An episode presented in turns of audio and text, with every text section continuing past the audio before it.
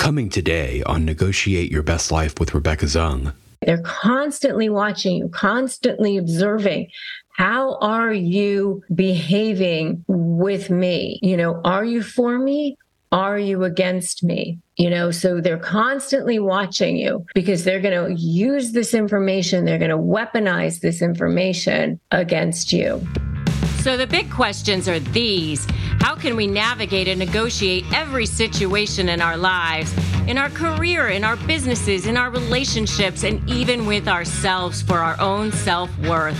In other words, what if you could win every time and have no losers? Let's face it, we're not negotiating just to buy a car or for a pay raise. We are negotiating for living in every aspect of our lives. How can we do that powerfully, successfully, and victoriously? Those are the questions, and this podcast will give you the answers. My name is Rebecca Zung, and welcome to the time where you negotiate your best life. So, covert narcissists are so different than the grandiose narcissists. And covert can be malignant as well, by the way. But covert narcissists tend to be under the radar. To the rest of the world, they look amazing. They look perfect. They're wonderful. They're kind. They're generous. They're so easy to get along with. They only show their, their ugly, horrible, heinous face to their victims. And so here you are with somebody who, when you first meet them, is generous and kind and says all the right things and everybody loves them. And oftentimes they're in positions of, you know, where, where people love them, like clergy or doctors or psychologists, people who um, seem to be very caring, who seem to be just the most amazing people that you could have ever met. And so they, they come on with love bombing, just like all narcissists do. And if you want to know more about love bombing, check out my video on love bombing. But basically it's that that time where they are grooming you to become their target. They're testing you out to see if you're the right one for them, to see if um, if you're going to be good. And they, so they present themselves to you as wonderful. And it, you know, if it's a romantic situation, they're the perfect spouse. If it's a business situation, they're the perfect business partner. So they get themselves ensconced into the relationship with you. And then once they're firmly in place, then they start with devaluing and they start saying little things. So the first way that covert narcissists attack their victims is through passive aggression. And what that is, is they see, seem like they're being very nice, but then all the, they're also saying something that's not so nice. So they'll say something like, oh, um, you are doing so well with your weight loss. I mean, you still have a ways to go, but you know, um, you're not looking as big as you normally do. Uh, something like that. So it's sort of like a compliment, but also a devalue. It's a, also a put down. So you'll see these little kinds of things, you know, like, oh, I see that you took care of, you know, the bank statements or, or balancing the checkbook or whatever it is. I just went ahead and fixed this mistake that you had. But good for you for doing that. That's really great. But, you know, I just went ahead and fixed your mistake. Um, you know, little things like that that are just kind of like this dig that are so like passive aggressive that you're, you're not really sure what's going on.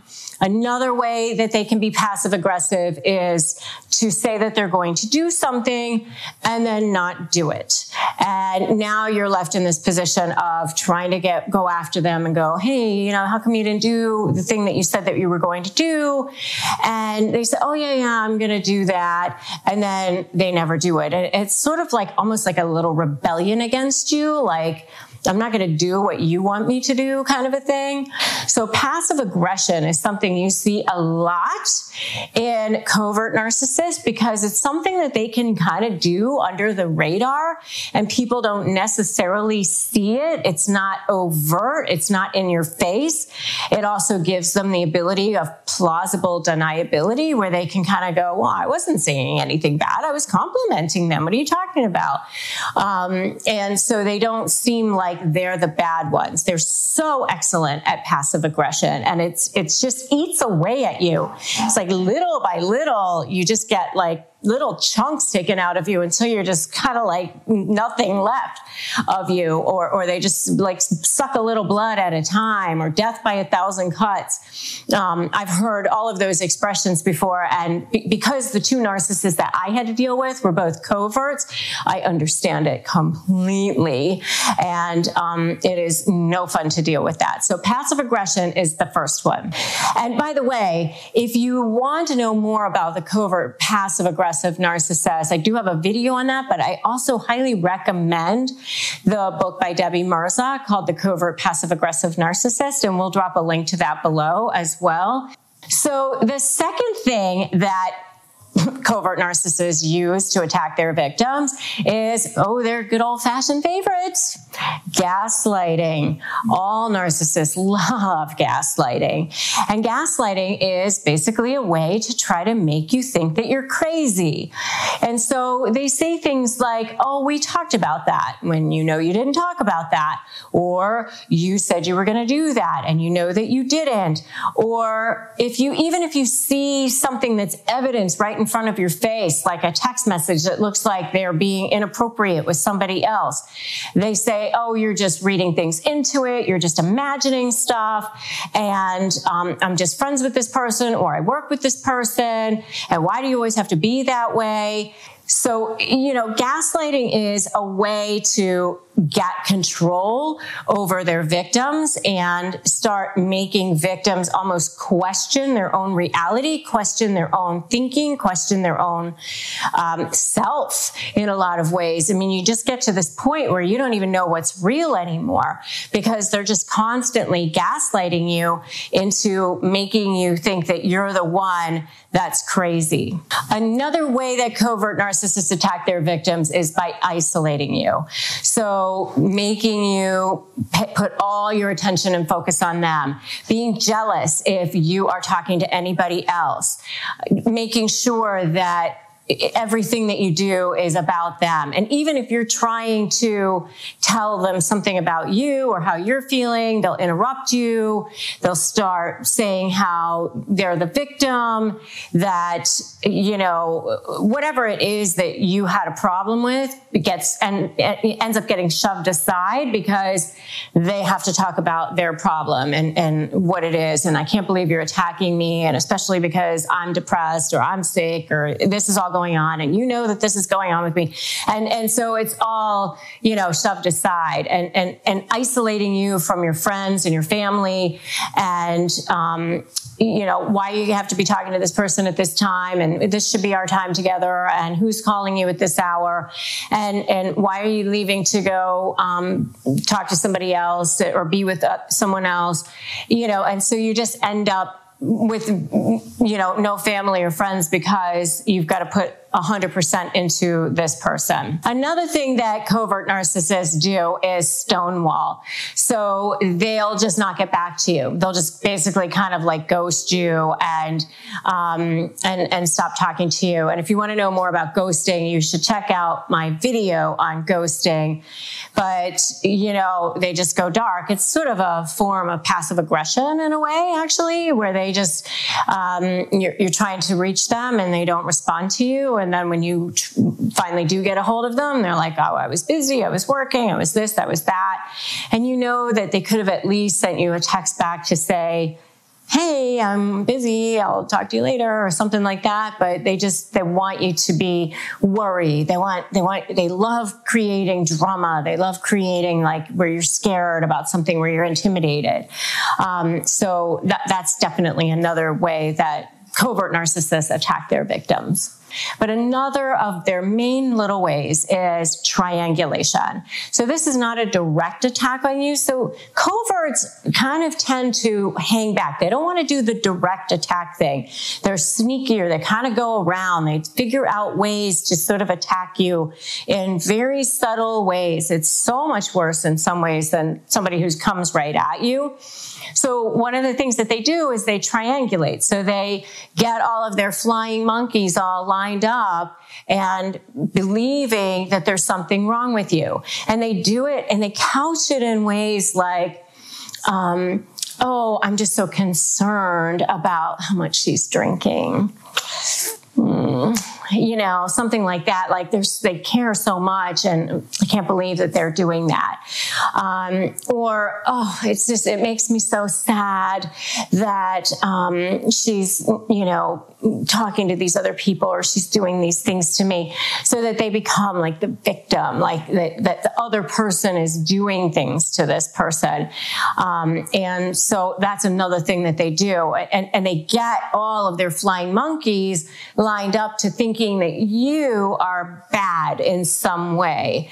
And the best flying monkeys, the ones that they love the most, are the ones that they think you want to have a relationship with or you want to you know them to respect you or love you or like you or whatever. And so those are the ones especially if they can spot weakness. If they they're very very ma- good at manipulating. They are master master manipulators. So they'll they'll look for people who are going to be open to having this conversation with them and open to maybe um, hearing what they have to say. I know one of the covert narcissists that I had to deal with actually got my own cousin to come and talk to me about what a victim this other person was. And I, I just couldn't believe that this was actually happening. But that's how good they are. And, and, and I was since able to get my cousin to understand what was really going on and you know, that's not happening anymore, but that's something that covert narcissists do is triangulate and line up their flying monkeys. And it is certainly something that they do during the discard phase of the relationship. And um, when you are ending a relationship and you're having to f- figure out how to end it, whether it's negotiating a divorce, negotiating a business settlement, um, any kind of negotiation, this is the kind of thing that they are going to be doing. As covert narcissists, they're going to attack you even more. It's everything that they were doing during the relationship will be magnified and on steroids over and over and over again. Customers are rushing to your store. Do you have a point of sale system you can trust or is it a real POS? You need Shopify for retail. Shopify POS is your command center for your retail store from accepting payments to managing inventory. Shopify has everything you need to sell in person. With Shopify, you get a powerhouse selling partner that effortlessly unites your in-person and online sales into one source of truth. Track every sale across your business in one place and know exactly what's in stock. Connect with customers in line and online. Shopify helps you drive your store traffic with plug and play tools built for marketing campaigns from TikTok to Instagram and beyond. Get hardware that fits your business. Take payments by smartphone. Transform your tablet into a point of sale system or Shopify's POS Go mobile device for a battle tested solution. Plus, Shopify's award winning help is there to support your success every step of the way. Do retail right with Shopify. Sign up for a $1 per month trial period at shopify.com slash best life all lowercase. Go to shopify.com slash bestlife to take your retail business to the next level today. Shopify.com slash bestlife. Another day is here and you're ready for it. What to wear? Check. Breakfast, lunch, and dinner? Check. Planning for what's next and how to save for it? That's where Bank of America can help. For your financial to-dos, Bank of America has experts ready to help get you closer to your goals. Get started at one of our local financial centers or 24-7 in our mobile banking app. Find a location near you at bankofamerica.com slash talk to us. What would you like the power to do? Mobile banking requires downloading the app and is only available for select devices. Message and data rates may apply. Bank of America and a member FDIC. So I'm going to be giving you five, five compelling reasons that covert narcissists are always watching you. And it's really crucial to understand what a covert narcissist is and how it differs from the more well-known overt narcissists. Covert narcissists, unlike their overt counterparts, aren't as openly self-centered and, and self-aggrandizing as the the covert narcissist. Instead, they they display a pattern of modesty. They almost play the victim, you know, instead of like that overt narcissist that goes in and demands the best table in the restaurant or you know sort of holds court wherever they go. They're like hypersensitive and and almost like defensive and they operate under the, under the radar. They kind of pretend like they don't want attention to themselves. And it makes their, their behavior much more difficult to recognize. Reason number one that they're sort of always watching you is that they're always on the hunt for information. They're constantly watching you because they're meticulously trying to glean information about your behavior. They're watching your reactions. They're watching your habits. Why are they doing that? They want to be able to weaponize this behavior against you eventually. Remember, with a narcissist, you're either for them or you're against them. And, and if you're against them, you're going to be public enemy number one, especially in a negotiation. And so they're constantly watching to see, are you for me or are you against me? They want to see, what do you like? What do you don't like? Are you for me or are you against me? So let's say, you know, you like classic novels. And, and in that case, they might want to steer this conversation or manipulate this conversation toward, are you going to be for me? Me or are you going to be against me? Are you my perfect mate or are you not my perfect mate? Because if you don't like exactly what I like, then maybe, you know, you're not perfect for me. That's how they are, you know, like even if you if you don't align exactly with me then you're not going to be for me anymore because that's how they are. You know they're constantly looking to see that. And and and if you're out in public and and you you say well I don't necessarily like that anymore they use that as like a personal affront. They they actually see that as you're now belittling them in some way. They see this as a public confrontation and they use this as you did this to me in a group setting. And they, they want to use this and they retaliate against you in some way. And they'll watch you. They'll, they'll be watching to see how did you behave against them in this way. They're constantly watching you, constantly observing. How are you behaving with me? You know, are you for me? Are you against me? You know, so they're constantly watching you because they're going to use this information. They're going to weaponize this information against you. The next reason they're constantly watching you is for control. They're, they're yearning for control. And by observing you, they can identify vulnerabilities, insecurities, weaknesses, which they will exploit and use against you to maintain and establish control. And they, they start with this early on during the love bombing phase, by the way.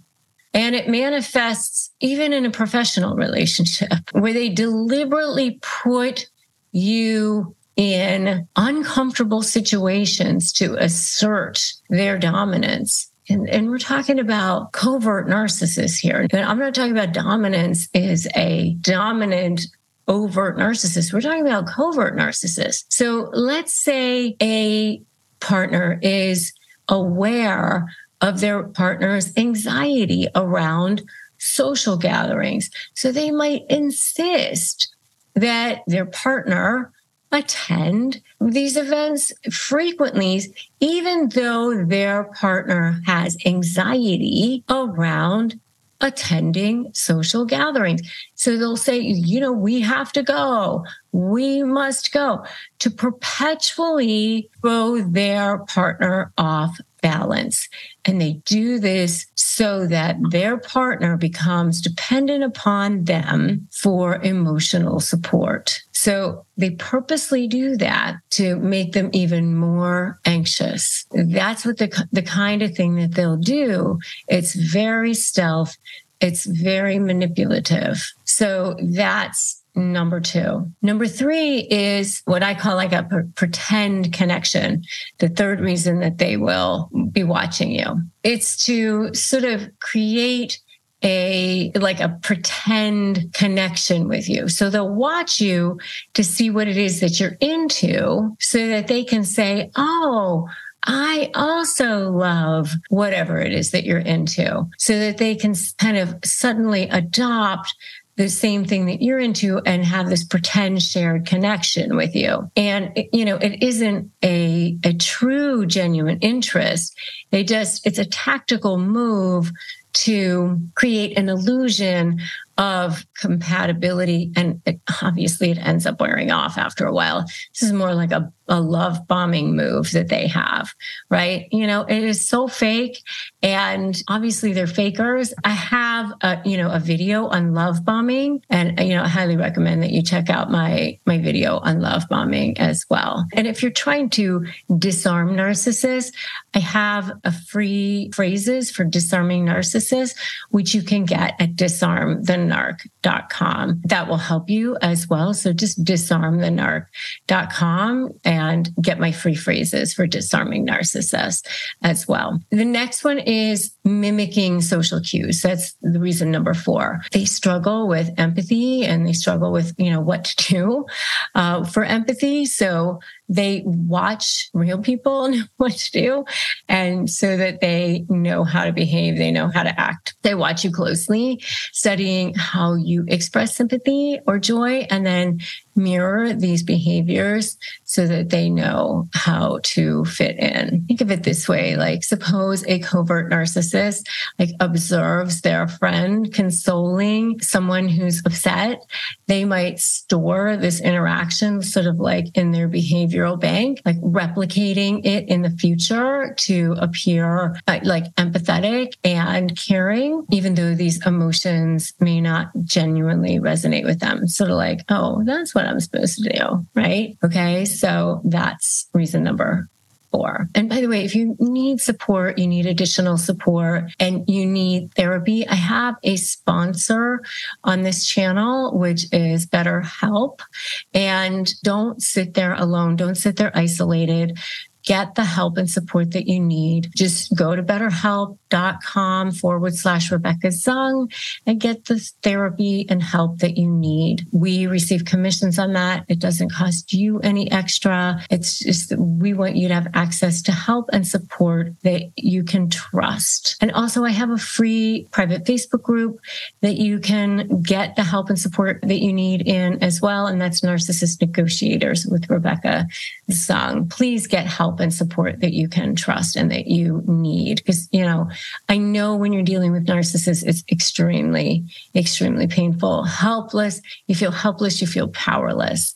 All right. The last reason is reason number five, and that's the hunt for praise and validation. Reason number five is like their ceaseless, ceaseless hunt for praise and validation. Covert narcissists, they want, you know, that endless black hole. They want to constantly looking for what will impress you or what pleases you. So they align their actions accordingly and they stage scenarios to um, exhibit qualities and achieve their uh, desired admiration accordingly. So you're, you know, they're looking to see, okay, are they looking at me? Are they watching me?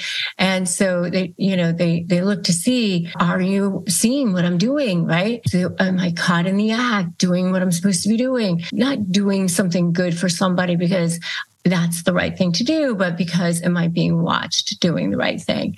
So, so that I can get praised. Like they're the first person who shows up at the hospital because, you know, the right people might be watching or whatever. There you have it. The fascinating yet strange, unnerving. Five reasons that covert narcissists are always watching you. And it's crucial to understand that these behaviors, we can watch them, we can learn from them, and become stronger as a result. Use them as lessons. Knowledge is power. You know, we can use it as as a shield and we can use it as in a way as a sword, right? And the more we comprehend this, the better and stronger that we can be. Remember, they're not going to change, but you can certainly change.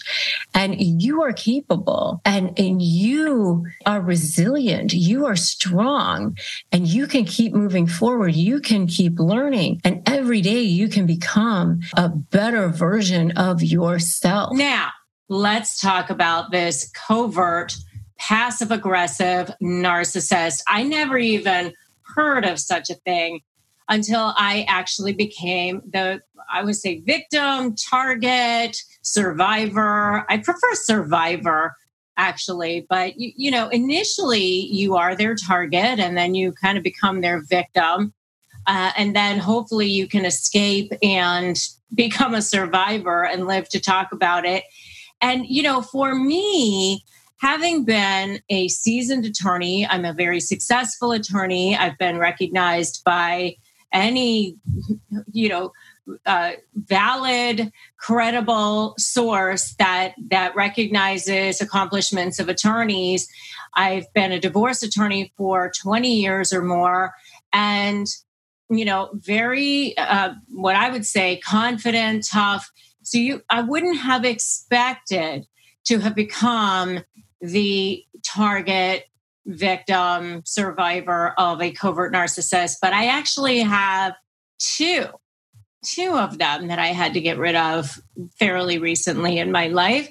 And so it's, it's, I've, while I uh, have programs on how to negotiate with a narcissist, I've had to make sure that I incorporate in there how to deal with a covert passive aggressive narcissist because these are the most stealth ones. These are the most toxic in a lot of ways because they don't look like narcissists. So there's really three types of narcissists. The first one would be your grandiose narcissist. That's your run of the mill narcissist, the one that we're used to seeing, the kind that you know, most people think of when they think of narcissists, the one that goes around telling everybody how great they are, um, has no problem boasting about their accomplishments or thinking that they're the best one, and everybody's they they tell everybody, and everybody knows that that's what they think, and and and that's kind of your your run of the mill normal narcissist, and then there is what we call the malignant narcissist, which is kind of like the grandiose narcissist, but like on steroids. It's kind of like the Darth Vader of narcissists. Um, you know, those are the ones that have a propensity for stalking or or violence or threats of violence, things like that, to intimidate people into doing what they want. I mean, all narcissists have zero sense of self. They're like the um, the Easter chocolate bunny that has like is totally hollow inside that's what's going on with the narcissist. They have no inner sense of self. They have no inner um, self-esteem or self-worth. They actually are the most insecure of all people in the world. And so those of us who are empaths they are attracted to narcissists and narcissists are attracted to them. It's this crazy sort of symbiotic very um, lethal attraction that both have for each other because empaths naturally want to help people and they they see that narcissists have that um, inner sense of, of, of insecurity that deep sense of insecurity. And um, and narcissists naturally want to be with people that have qualities that they w- wish that they had or that they want other people to think that they have, or that they admire in some way, something like that. And so they do gravitate toward each other. And with covert passive aggressive narcissists, it's even worse because covert passive aggressive narcissists are actually Um, the ones that will straight out tell you that they have difficulty with depression or or or you know or feeling good about themselves they'll straight up say that. Um, they often appear to be victims of things. They, they want to appear to be victims. Um, a lot of times they have a lot of illnesses or they're sick so that people feel sorry for them. You know the world just doesn't isn't fair doesn't give them what they want or whatever. But they also appear to be very charming very nice like the nicest people in the world um, a really huge eye-opening book for me was this book right here by Debbie Mirza. It's called The Covert Passive Aggressive Narcissist. And um, if you haven't had a chance to read it, I would definitely make sure to grab it. I will put a link to the book below here in um, my notes on the video. Uh, definitely check it out. It was very eye opening for me. And, and when I was reading it, I was like, oh my God, these people that have been in my life, it could be a book written about them. Like, like they are it exactly. This show is sponsored by BetterHelp. We all carry around different stressors, big and small. When we carry them and we bottle them up, it can definitely affect us negatively. Therapy is a safe space to get them off your chest and figure out how to work through whatever's weighing you down. I know it's definitely been helpful for me in learning how to deal with past trauma and set boundaries and be the best version of myself. So, if you're thinking about starting therapy, give BetterHelp a try. It's super convenient because it's all online and flexible. Just fill out a brief questionnaire to get matched with a licensed therapist, and you can switch therapists at any time for no additional charge. Get it off your chest with BetterHelp. Visit betterhelp.com slash negotiate today to get 10% off your first month. That's betterhelp, H-E-L-P dot com slash negotiate. So I, I want to read for you um, because I don't have the list memorized. So I just want to read for you some of the characteristics that they um, that Debbie Mirza s- says that covert passive aggressive narcissists have. They do not have a strong sense of self. They have silent rage, lying, hoovering, constant criticism, jealousy. They, pro- they project their own issues onto you. Their words don't match their actions. They are emotionally disconnected. They have flying monkeys, which are, it's like a triangulation move to try to get people in your world to line up against them or with them against you. And they get them to believe all their lies about how horrible you are. Or they might just get them on their side to think that they're a wonderful person. So, therefore, if you cross this person, then there definitely must be something wrong with you because they're so nice. Um, they take credit for your ideas. They withhold praise and recognition. They sabotage birthdays, holidays, vacations, and meaningful dates. They belittle you, teach you lessons. They're self focused, emotionally immature, always strings attached, use people. They're dizzying conversationalists. So, you know, easy to get sucked in. They create drama. They don't make love. They take it. They're not protective. They create stories in their head. They have no desire to actually know you. They have no interest in making this a great relationship. They use control and man- manipulation. So, um, those are definitely all characteristics that I saw in the two pass- covert passive aggressive narcissists that I had to deal with in my life. I'm sure that I have others, but those are the two that actually became fixated with me and um, doing things, you know, to um, hurt me. And, and it, what's interesting is that they have this kind of weird fixation, like they absolutely um, idolize you in a lot of ways, but then they also are trying to hurt you and do passive aggressive things to you. It's a very strange world of insanity that, you know, you just got to get yourself out of as fast as possible if you can. And if you can't, you definitely want to create boundaries that are really, really strict because, you know, these people are actually narcissists. All narcissists don't respect boundaries. You're supposed to respect theirs they don't have to respect yours. that's how that goes. There are three phases to a relationship with a covert passive aggressive narcissist or any narcissist. And that is the love bombing phase, where they start off with how great you are, you're so beautiful, everything is amazing. They line themselves up to look like they're so perfect for you. They they want you to think that they're incredible in the beginning, that everything about them is just perfect. Where you're thinking, wow, is this person even real? This is amazing. Um, and then the next phase is where they start to devalue you. And with a passive aggressive narcissist, this is where you start to see these little things, and they're just small enough. They're so good at doing these little things that you know are not right and you know are meant to do something to you. But the rest of the world, if you tell them about it, they would go, well, that doesn't seem so bad. I don't know. Maybe it was a mistake. It, oh, that seems inadvertent um, because they're so nice. So it, it has to be an error.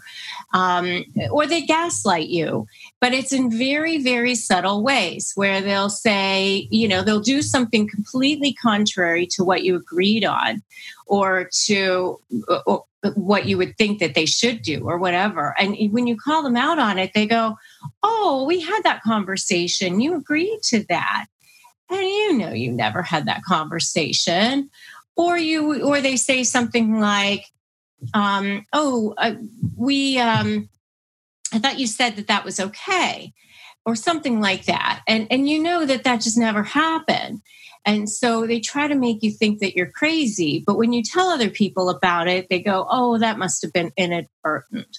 You know, one of the things that um, I've seen with covert passive aggressive narcissist is like with with money you know where money will end up being deposited into the wrong account and they go oh i didn't realize i did that. I'll correct it. And then they never do you know and so then you end up having to go back to ask them about it. But then when you tell people about it they go well it seems inadvertent um, because the person is so nice and they're such a good person. They, they would never do anything like take money um, you know things like that and um, you know so it goes on and on and so during the devalue phase you're you're getting this little drip drip drip on your head of of of things that are starting to make you think you're crazy because the whole rest of the world does think that this person is so nice.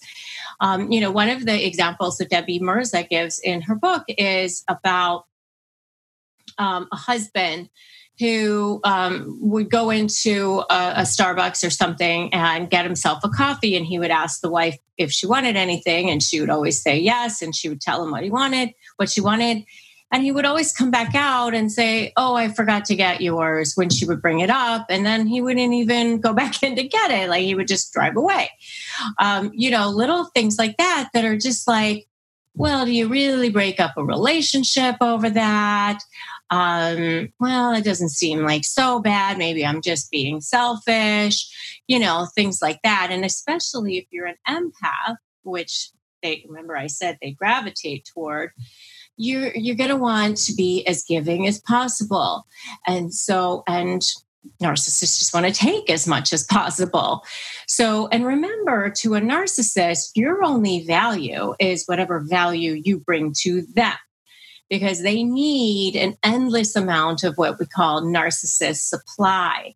And supply is whatever thing of value you can bring to them. It might be compliments. It might be making them look good. It might be helping them, um, you know, with all of their problems. It may be uh, financial gain. It may be that just being associated with you gives them a higher boost in status or or whatever. Uh, so you know, but if you take away that value from the narcissist, then um, your value is gone as well. And in fact, when you try to end a relationship with a narcissist who, I mean, whether it's a romantic relationship, a business relationship, or, you know, friend, neighbor, employer, whatever, they're going to want to get you first.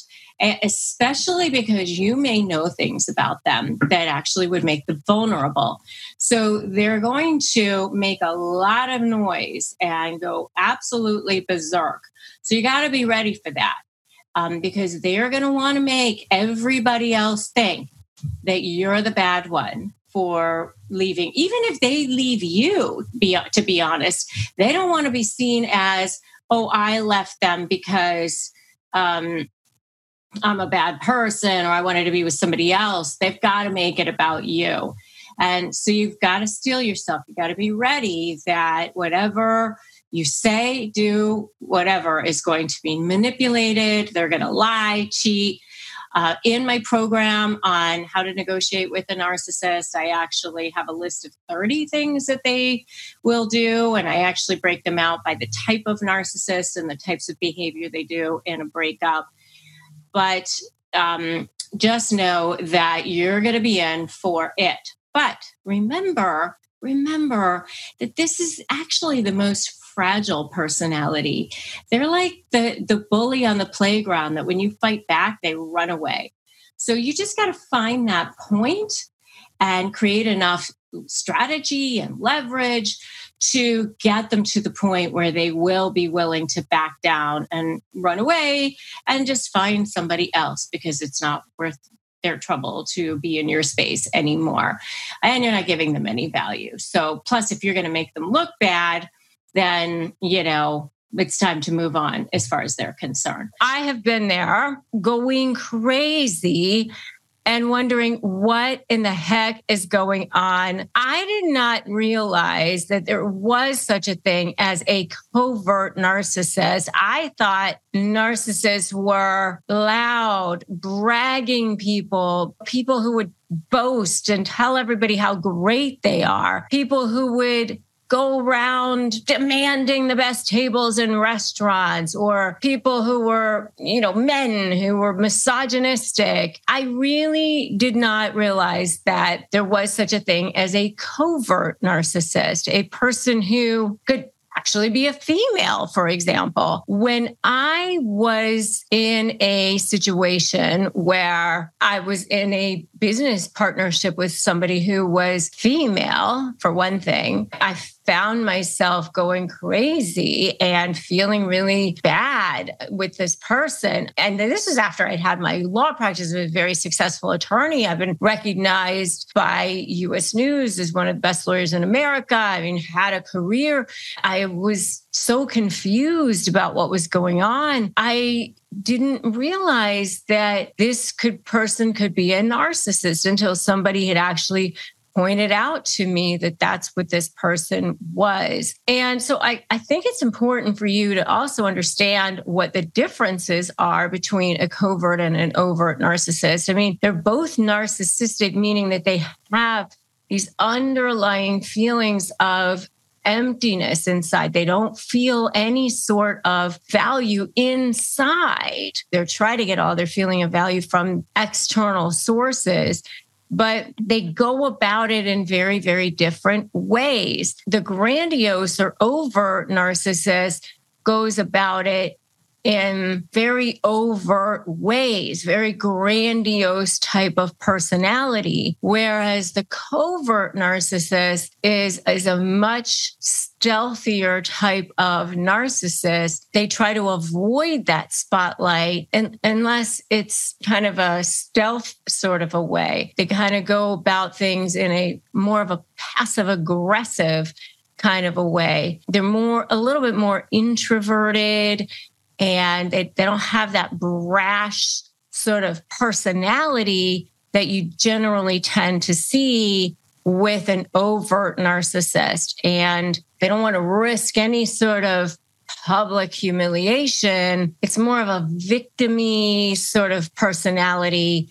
And that's that's what you sort of see with a, a, covert narcissist. I mean, I remember thinking, oh, I don't think this person is a narcissist. I think they're just really, really insecure which is true. So, number one, number one thing that you're going to see with a covert narcissist is you're going to see this as a person who is very passive aggressive. You know, they're, they're going to criticize from the sidelines, they're going to judge from the sidelines, but they're more passive aggressive, meaning they'll maybe agree to do things, they're agreeable from outside but they're criticizing on the inside. Like everybody thinks that they're super nice. They smile a lot. Oh, yes, absolutely. I will do that thing. But then they maybe just don't follow through. They just don't do it. Or they might inadvertently leave you off of that email at work. Oh, I thought I put you on there. I didn't mean to leave you off. You know, it's very passive aggressive types of things where you're you're finding yourself, should I say something? Should I not? That's the sort of thing you'll see with a covert narcissist. Not overt in your face, covert. Second thing that you're going to see with them is that they're very condescending, they act superior, but again, underlying, very underlying, they'll belittle you in a covert sort of a way. Oh, that's so great that you've lost all that weight. I mean, too bad about the stretch marks, but I mean, my gosh, so great that you you did that. You know, kind of condescending, sort of superior, often a little bit sarcastic, belittling you, but just under the surface, it's I'm I'm so nice. I look at I just gave you a compliment. I'm so sorry if you took it that way. They've always kind of got this plausible deniability right there. They're very good at just skimming that surface of den- being able to deny that they did anything wrong right there. The next thing is they're very, very threatened by direct questioning or direct honesty. I know that I've been in situations like this with covert narcissists and, you know, when you go directly to them and you ask them pointed questions about something that, why didn't you do this? Or what's going on with this? That's when they become like the victim. Oh my gosh, I can't believe that you would question me. And they might start crying if they're a female. This is when it becomes about them and they become, I can't believe you question my honesty or something like that. They're very, very threatened when you start directly questioning them on anything. The next thing is they, they swing very much between with the person that they I, idealize. They swing very much between like they think this person is fantastic and then they also are putting this person down. It's like they I think the person is ideal and they put them on a pedestal but then they also are devaluing them in some way and it's it's very very very confusing Coming up, more on Negotiate Your Best Life with Rebecca Zung. They almost get like obsessed with other people and what's going on with them. This goes back to that comparison thing, too. You know, they're just so wrapped up in what's going on with other people and what's going on with this person, that sort of thing. It's just, it's, it's exhausting. Are you struggling with a narcissist in your life?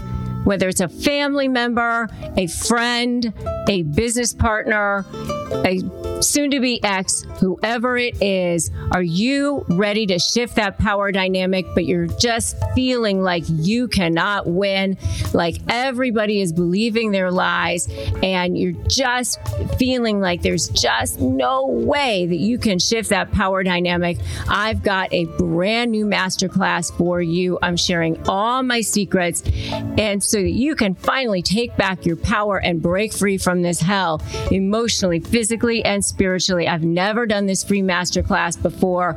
Go to Break Free from Hell and sign up. Come be with me and get my secrets so that you can finally take back your power and break free. Break free from hell and let's do this.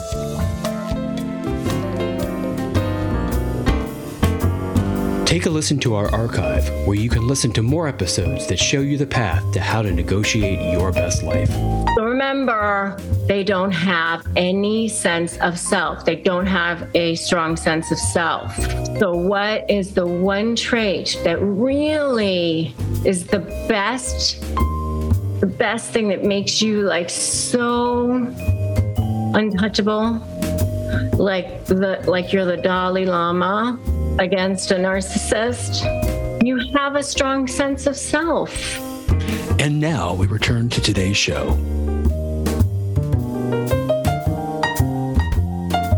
Number five, their public image is totally different than the person that they are behind closed doors. Person that they want everybody to see is oftentimes a humanitarian. They're the first person to show up when somebody is sick. They're the first person that shows up at the hospital or they, send the baskets, you know, they make sure that their public image is absolutely pristine. You know, many times these people are clergy, they're doctors, they're nurses, they're attorneys, you know, they're very good people. The majority of the people see them as that person. Many times, the only person who knows them to be this covert narcissist is their target or just the few people that they target. It's definitely quite different. The next thing is that they often are quite unreasonable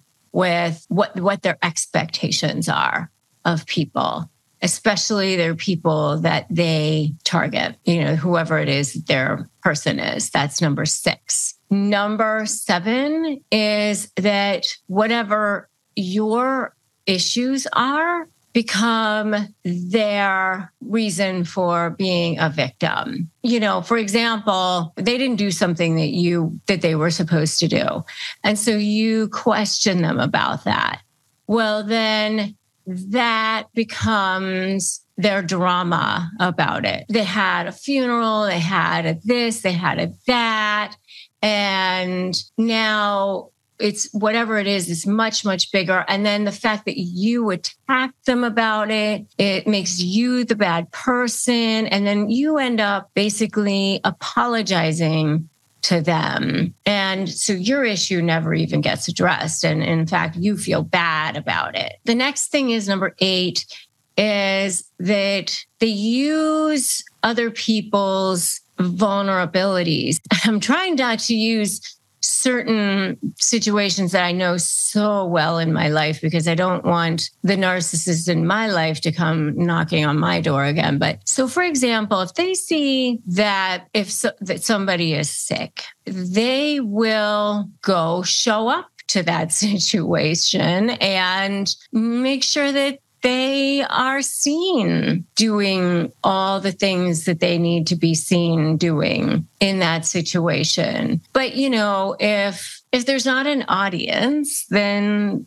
they won't be there. You know, they like to use other people's vulnerabilities for, for their own use. The next thing is extremely, extremely reactive to any kind of criticism, highly, highly easily slighted, highly easily reactive to criticism. They cannot take any sort of criticism whatsoever. The next thing is that they oftentimes fake illnesses, fake injuries. I know some that are often chronically ill or chronically injured because they get attention for that. They get attention from not just their spouse, but they also get attention from others in the community or people around them. And so they are just chronically sick so that they can get people to have sympathy for them. Covert narcissists like to be the victim.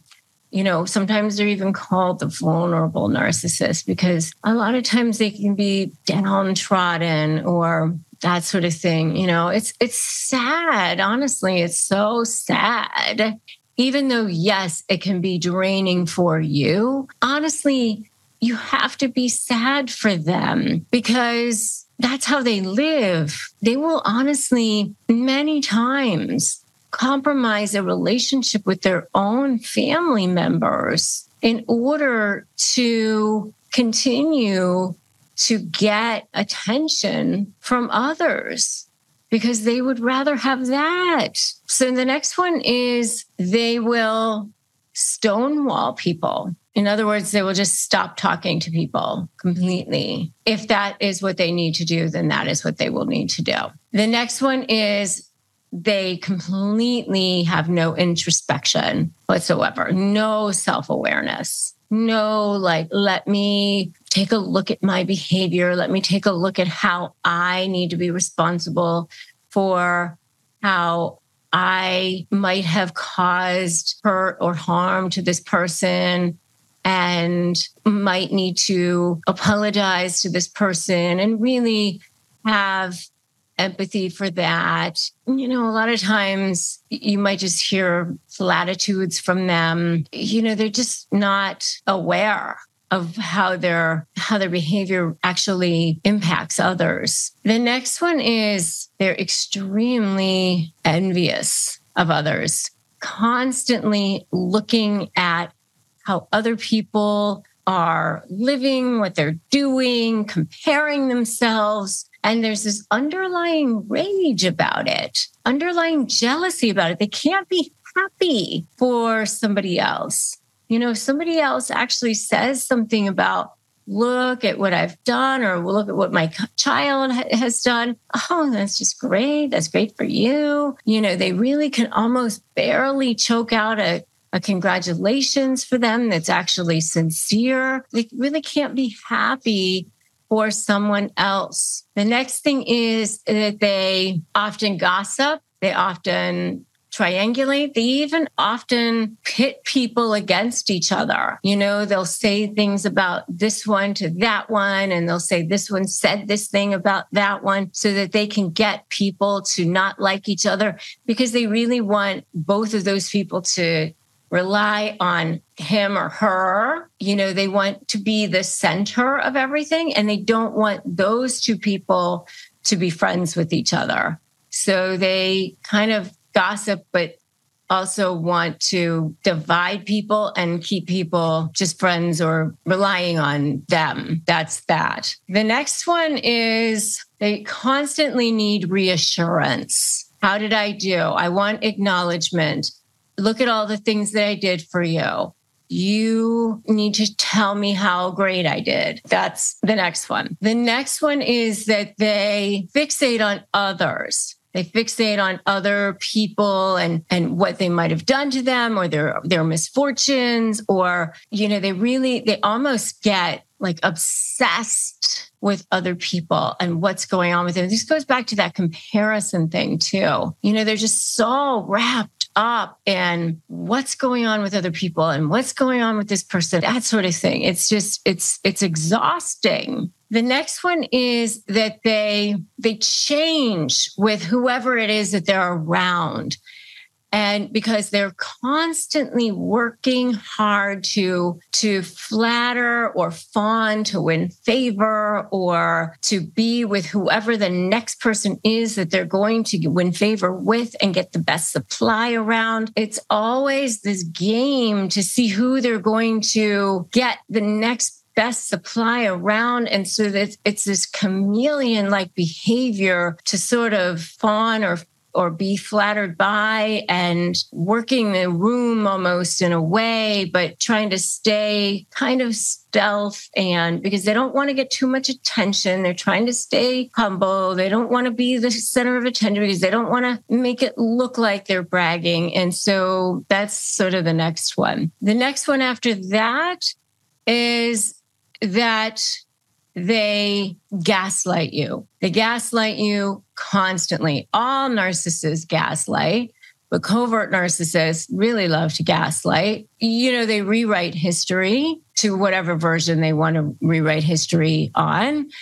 And they constantly try to make you think that you're crazy. We talked about that and you agreed, or they'll take pieces of conversations and work them in and conveniently try to make it seem like that was the version that was discussed, even though many times they know what was actually discussed or they know what was the intent or they know how things are supposed to be but they they almost purposely twist things just to make you crazy just to have a conversation a certain way it's a it's a very exhausting way to live but it's it's it's a gaslighting where it's it's a rewriting of history just to make you think that you're crazy or rewriting of facts just to make you think you're crazy the next one is an exaggerated sense of entitlement. You know, they don't feel like things should apply to them.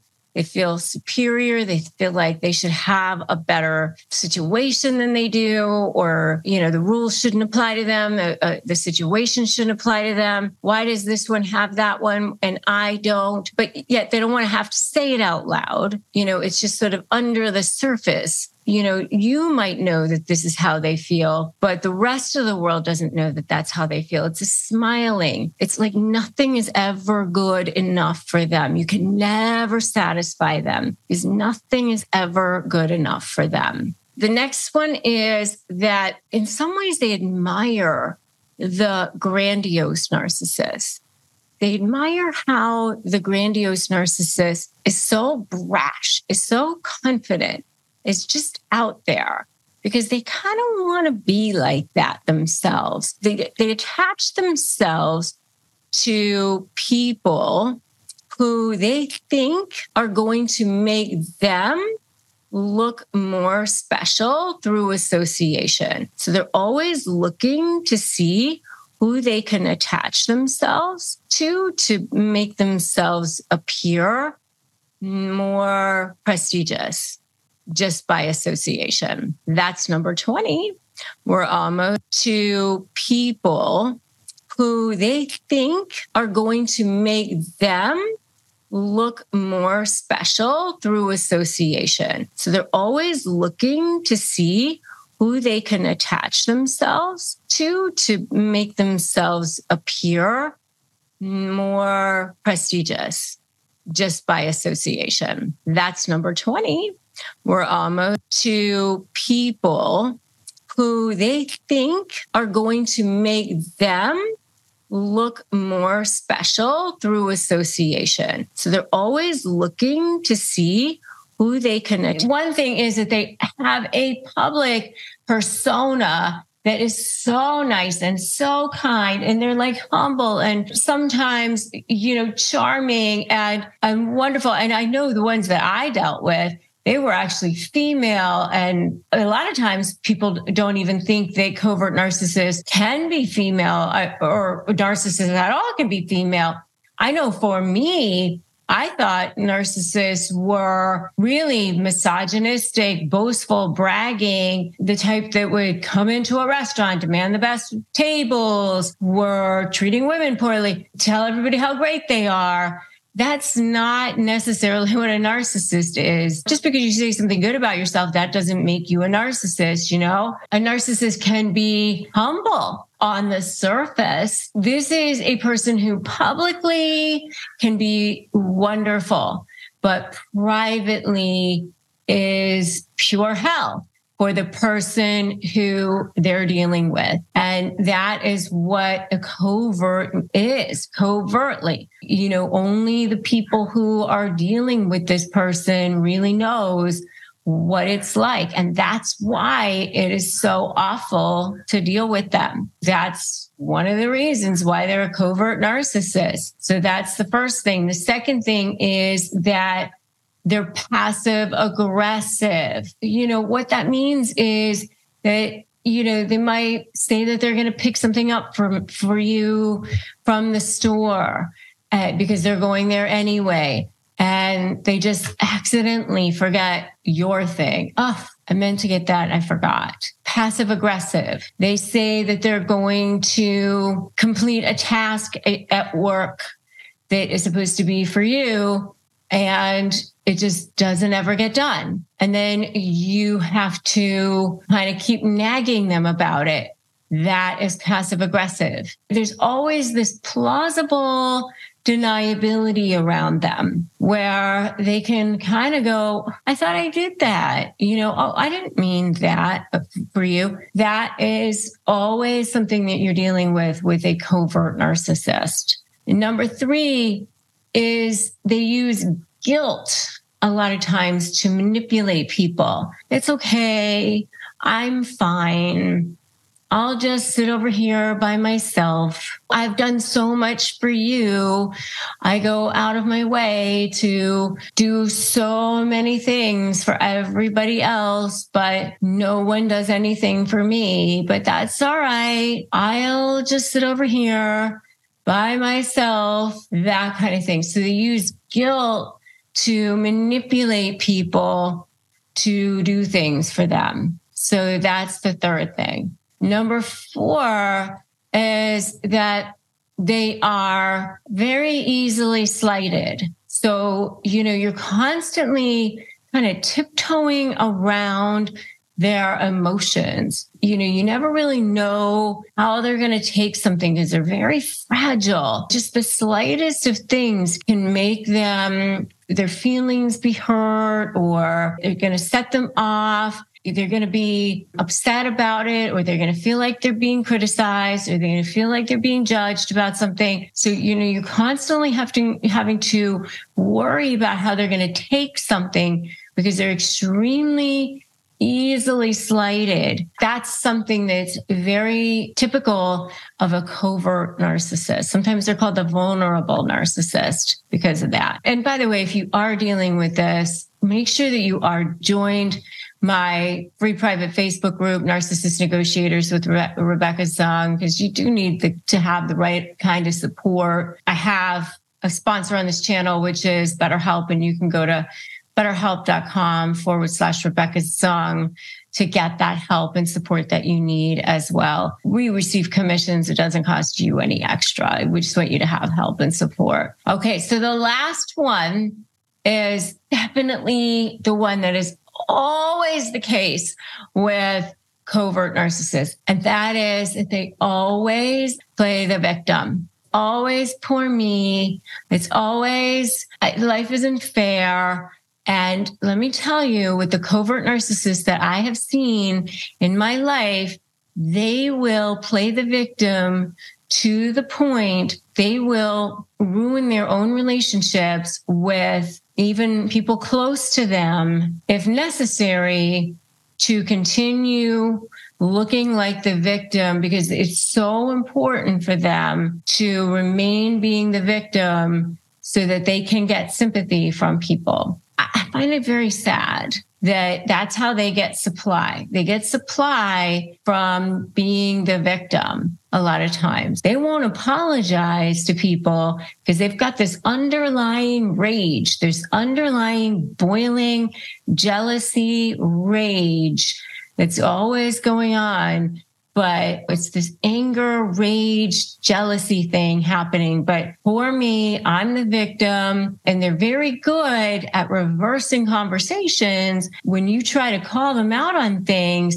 at turning it around so that they're the victim because of that guilt thing and the whole thing so that they're once again the victim. I mean, you can never win with them. You know, if you're dealing with a covert narcissist, it ain't good and they will suck the life out of you. They will drain you to your core. I've been there. 10 power packed phrases that can instantly unmask that covert narcissist. All right.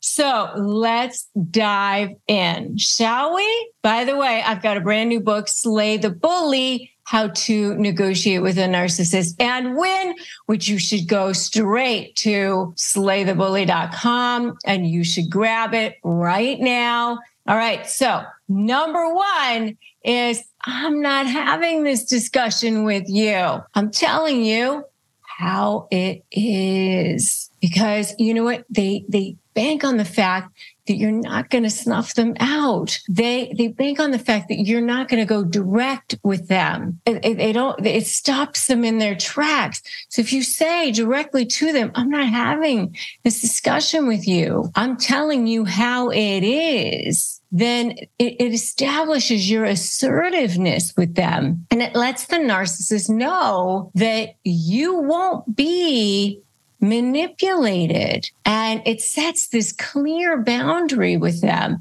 And you don't need to say it in an angry way. You don't need to say it in a way that has any tone. You don't even, even need to say, you can just say it even sort of robotically. You know, you can just make it clear that you, there's a new game in town, that this new game in town doesn't tolerate their attempts to control conversation.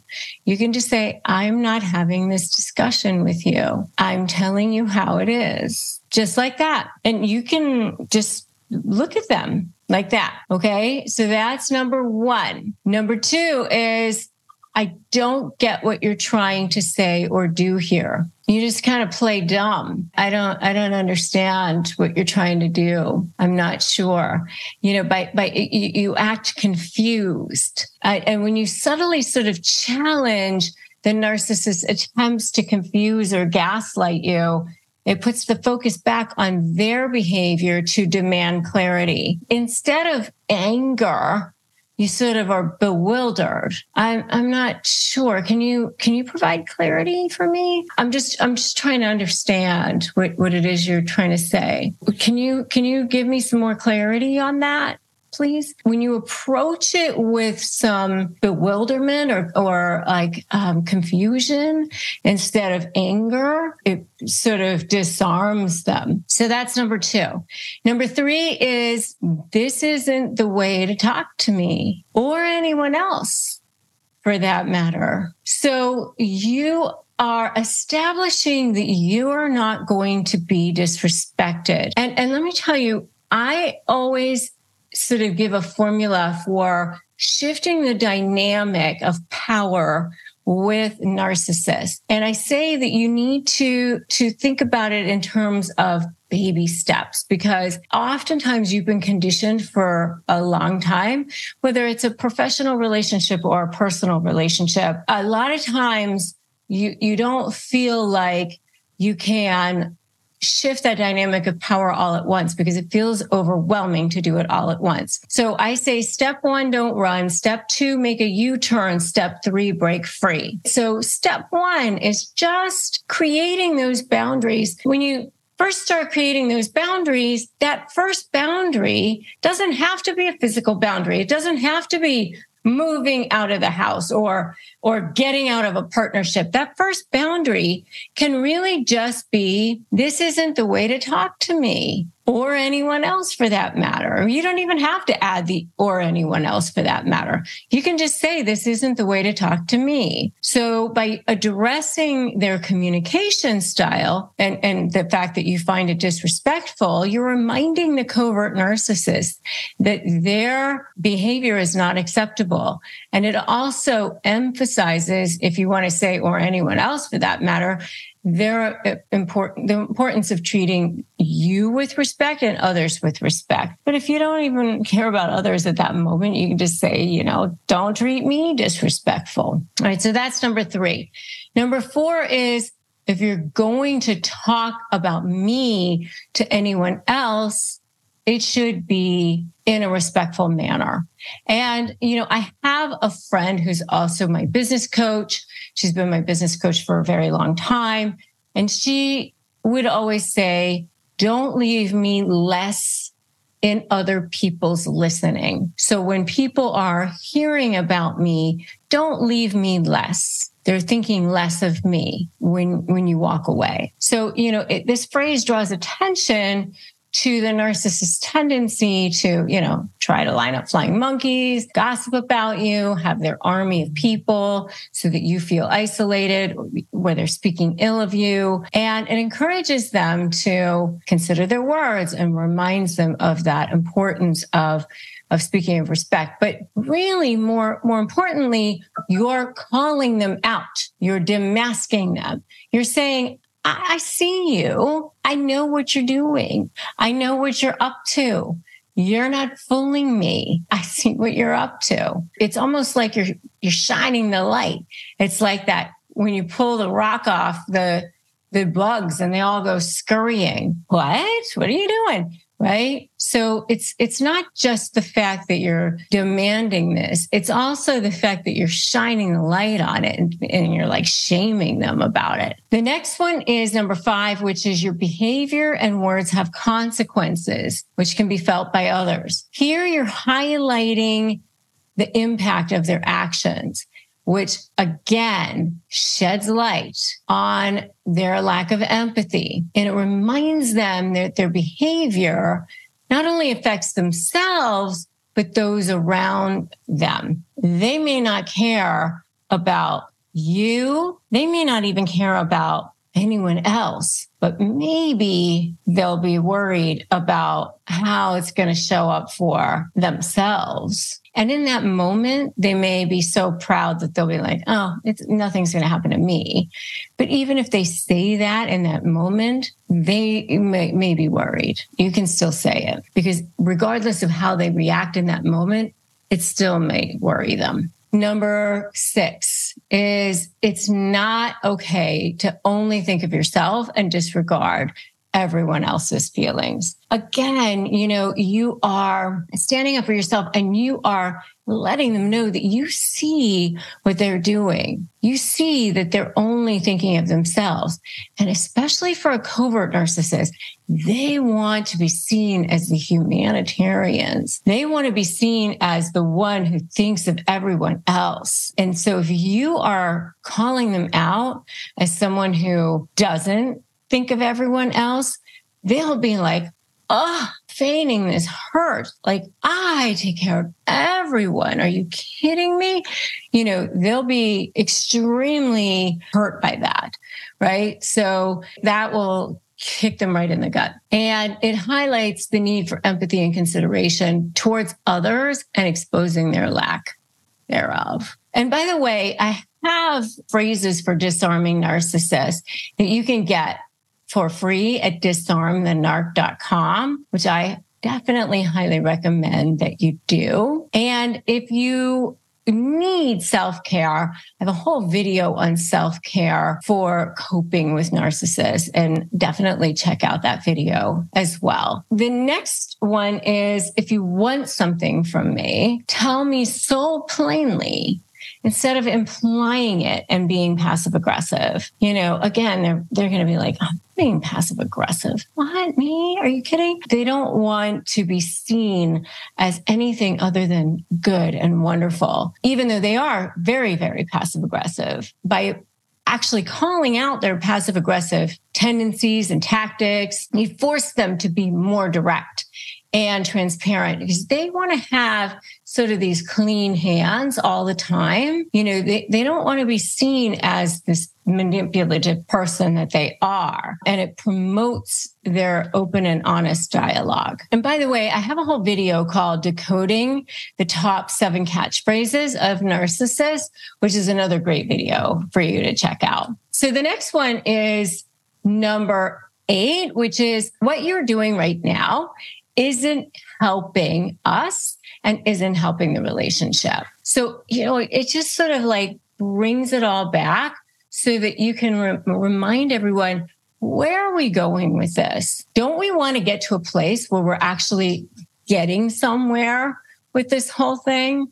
Right? Aren't we trying to resolve a conflict here? You know, by pointing out that their behavior is detrimental to the relationship, you highlight the negative impact of their actions. And it encourages the narcissist to reflect on their behavior and their consequences, whether they actually do or not.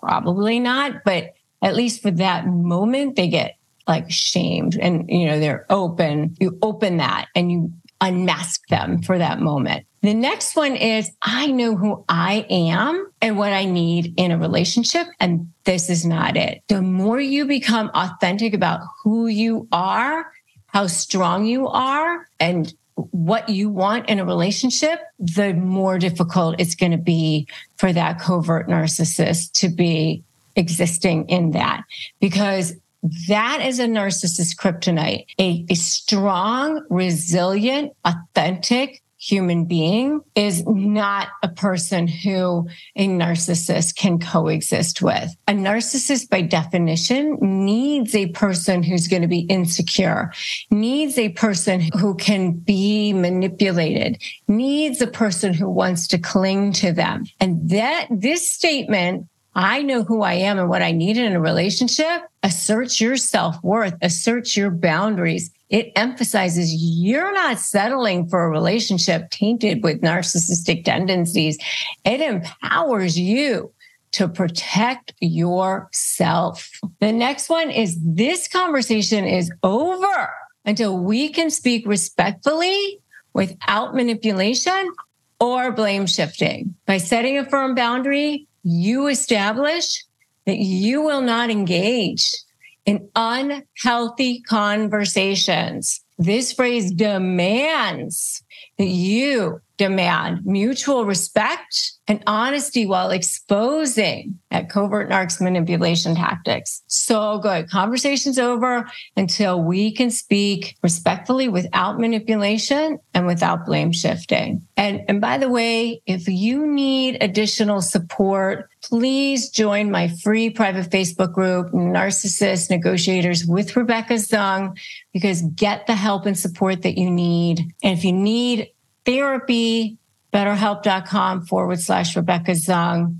Again, get the help and support that you need. We receive commissions. It doesn't cost you any extra. There you have it, folks. Those are the 10 power packed phrases that will help you when dealing with and confronting a covert narcissist. You need outrageous methods for taming those covert narcissists because I think they're the most dangerous ones they're the stealthiest kind of narcissists. They're the ones that everybody else thinks are the nice ones, the kind ones, the sweet ones, the humble ones, the humanitarians. Everybody else thinks they're wonderful. If I had a dollar for every time somebody would say to me, oh my goodness, she's so nice. She's so wonderful. She's so amazing. For the two covert narcissists that were in my life, I'd be, you know, a bazillionaire by now. Seriously, you just want to think that you're crazy. You think that you're crazy because everybody else thinks they are like the most in, insanely wonderful pers- people on the planet. And that's why you don't want to tell anybody about it because you start to feel like if I tell anybody about these people, no one's going to believe me. No one's going to be on my side. No one's going to support me in this. Everyone's going to think I'm a terrible person. Everyone's going to think I'm the bad one. Everyone's going to think I'm the not likable one. There must be something wrong with me because obviously I don't get along with this person or I'm the one that this person went after, or maybe I just don't see it. It just goes on and on and on. And when it comes to these covert narcissists, it, it's just the the most nightmarish experience of your life because they are passive aggressive because the methods that they use are so incremental, so tiny, so under the radar. And the way they do it is their hands remain clean in a law setting. We used to call it like, are your hands clean? And that's the way I look at it with narcissists, these covert narcissists. They keep their hands clean. You know, they're able to do things in such a way that they don't have anything coming back to them, that plausible deniability, so that they can sit there and go wide eyed and innocent. What? Not me. I didn't mean it like that. Or how could you accuse me of such a thing. I certainly always have your best interests at heart. I love you and I support you, you know, and so you just cannot ever feel like you can attack them because they become the victim, because they make you feel guilty, because no one will believe you. And so you have to protect yourself in every possible way. I mean, when it comes to these people, it, it's just insanity. I mean, if I told you the stories of the things that I dealt with with these people, you wouldn't even believe it. And so I know what it's like to deal with them. I do know. And I had to get myself out of these situations before I even had access to information like mine, videos that are out there, like you guys have access to. You know, you guys have so many more resources now available to you than I ever did. When somebody first mentioned to me that I was dealing with a covert narcissist or covert passive aggressive narcissist, the number of resources available on that was so skinny, so thin that I was so desperate and hungry for information. But now you guys have a lot more available to you. So that is something to definitely be grateful for. And you have access to support, which is also something to be very, very grateful for as well, because you know that you're not the crazy one. You know that it's them and not you, which is also something to be grateful for and feel very blessed about. And you do need to have support and by the way, if you need additional support, definitely join my free private Facebook group. And if you need additional help, get my free phrases for disarming narcissists, which you can get at disarmthenarc.com, disarmthenarc.com. Get those for sure. And if you need support in dealing with them and you don't have access to your own therapist, we have a sponsor here on this channel, which is BetterHelp. And you can go to betterhelp.com forward slash Rebecca Zung and get that help and support that you need. We receive commissions on that. It doesn't cost you any extra, but it, we just want you to have access to help and support that you need. Okay. So, number one, be indifferent to them be indifferent to them. That is one of the most, it seems outrageous, but just absolutely almost like your eyes are glazing over. I mean, yes, go no contact, of course, but if you have to be in contact with them, which there are times that you do, it's almost like you are a pod or a Stepford wife or a, a robot, you know, if you're a man, you know, you're just like, oh, yeah, hello. Uh huh. Mm, I see you there. Yep. Nice to see you again. Great. Mm-hmm. You're just almost like a, a robot in interacting with them you're just completely indifferent. I see you, you know, you, anything about you doesn't affect me. I'm not bristling in any way. I'm not upset in any way. You know, I don't feel like running. I don't have any sweat on my forehead or my nose. I just am going about my day. You know, that's number one. You know, you're just completely oblivious you know, that's the kind of thing that I did. You know, they will step up their game and do more and more outrageous things to get your attention. And you're just outrageously like, okay, I see that you're showing up at this outrageous place that you totally don't belong at. Okay. Hello. I see you here. Mm-hmm. That's nice. You know, ignore. So that's number two, ignore any and all attempts by them to get a rise out of you, to get attention from you, to get supply from you in any way, shape, or form. So they're going to try to get supply from you. You know, they're going to befriend your friends.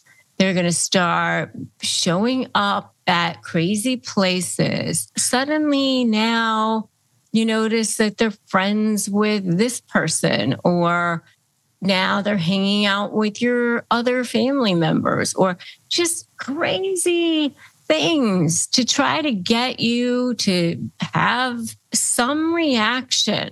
And you're just going to be like, okay, great. That's wonderful for you. Congratulations. Wonderful. Good for you. You know, nothing will be of any interest for you that is anything, you know, wonderful. You know, like it's all the same, you know, as if you're just drinking your morning coffee and eating your cereal. Every single thing is exactly like that. Every single thing. Ignore any and all attempts to get any rise. It's all like this for you. Every single thing that they do everything. It's just like you're reporting the news. Oh, I see that you're doing this now. Never explain, justify, or overshare. You're just reporting facts. You're just looking at things, you're observing, you're just like flat like that. Okay.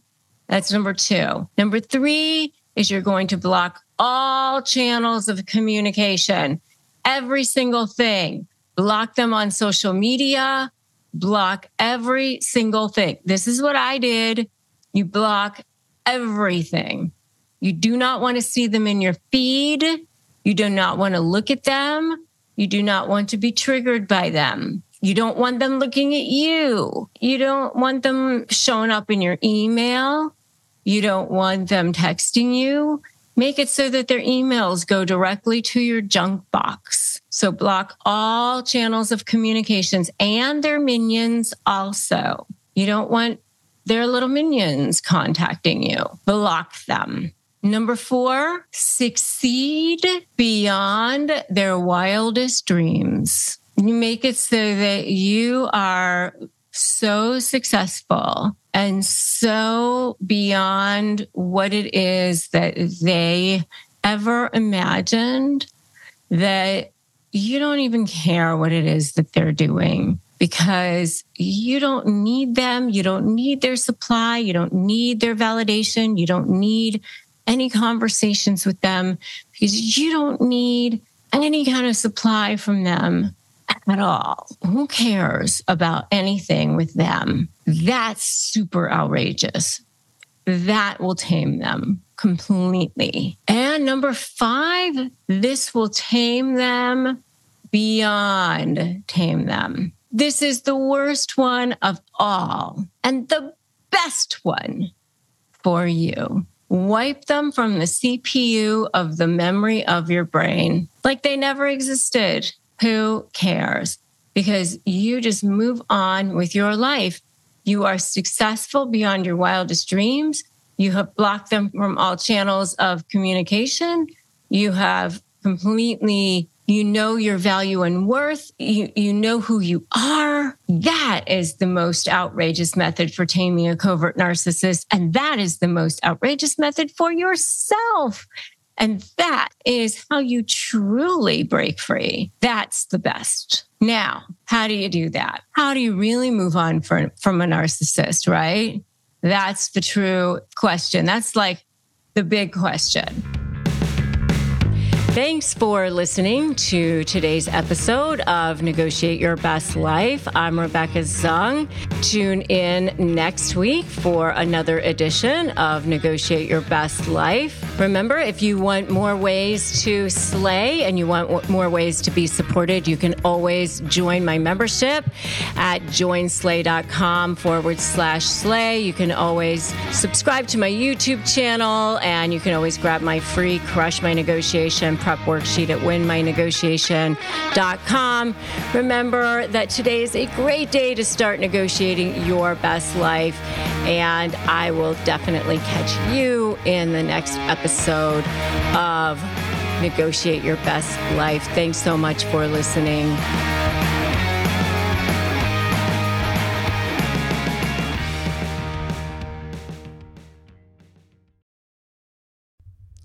Hey, Slayers, I'm here to tell you about a new podcast I'm excited about. Creating Confidence, hosted by Heather Monahan, a part of the Yap Media Network.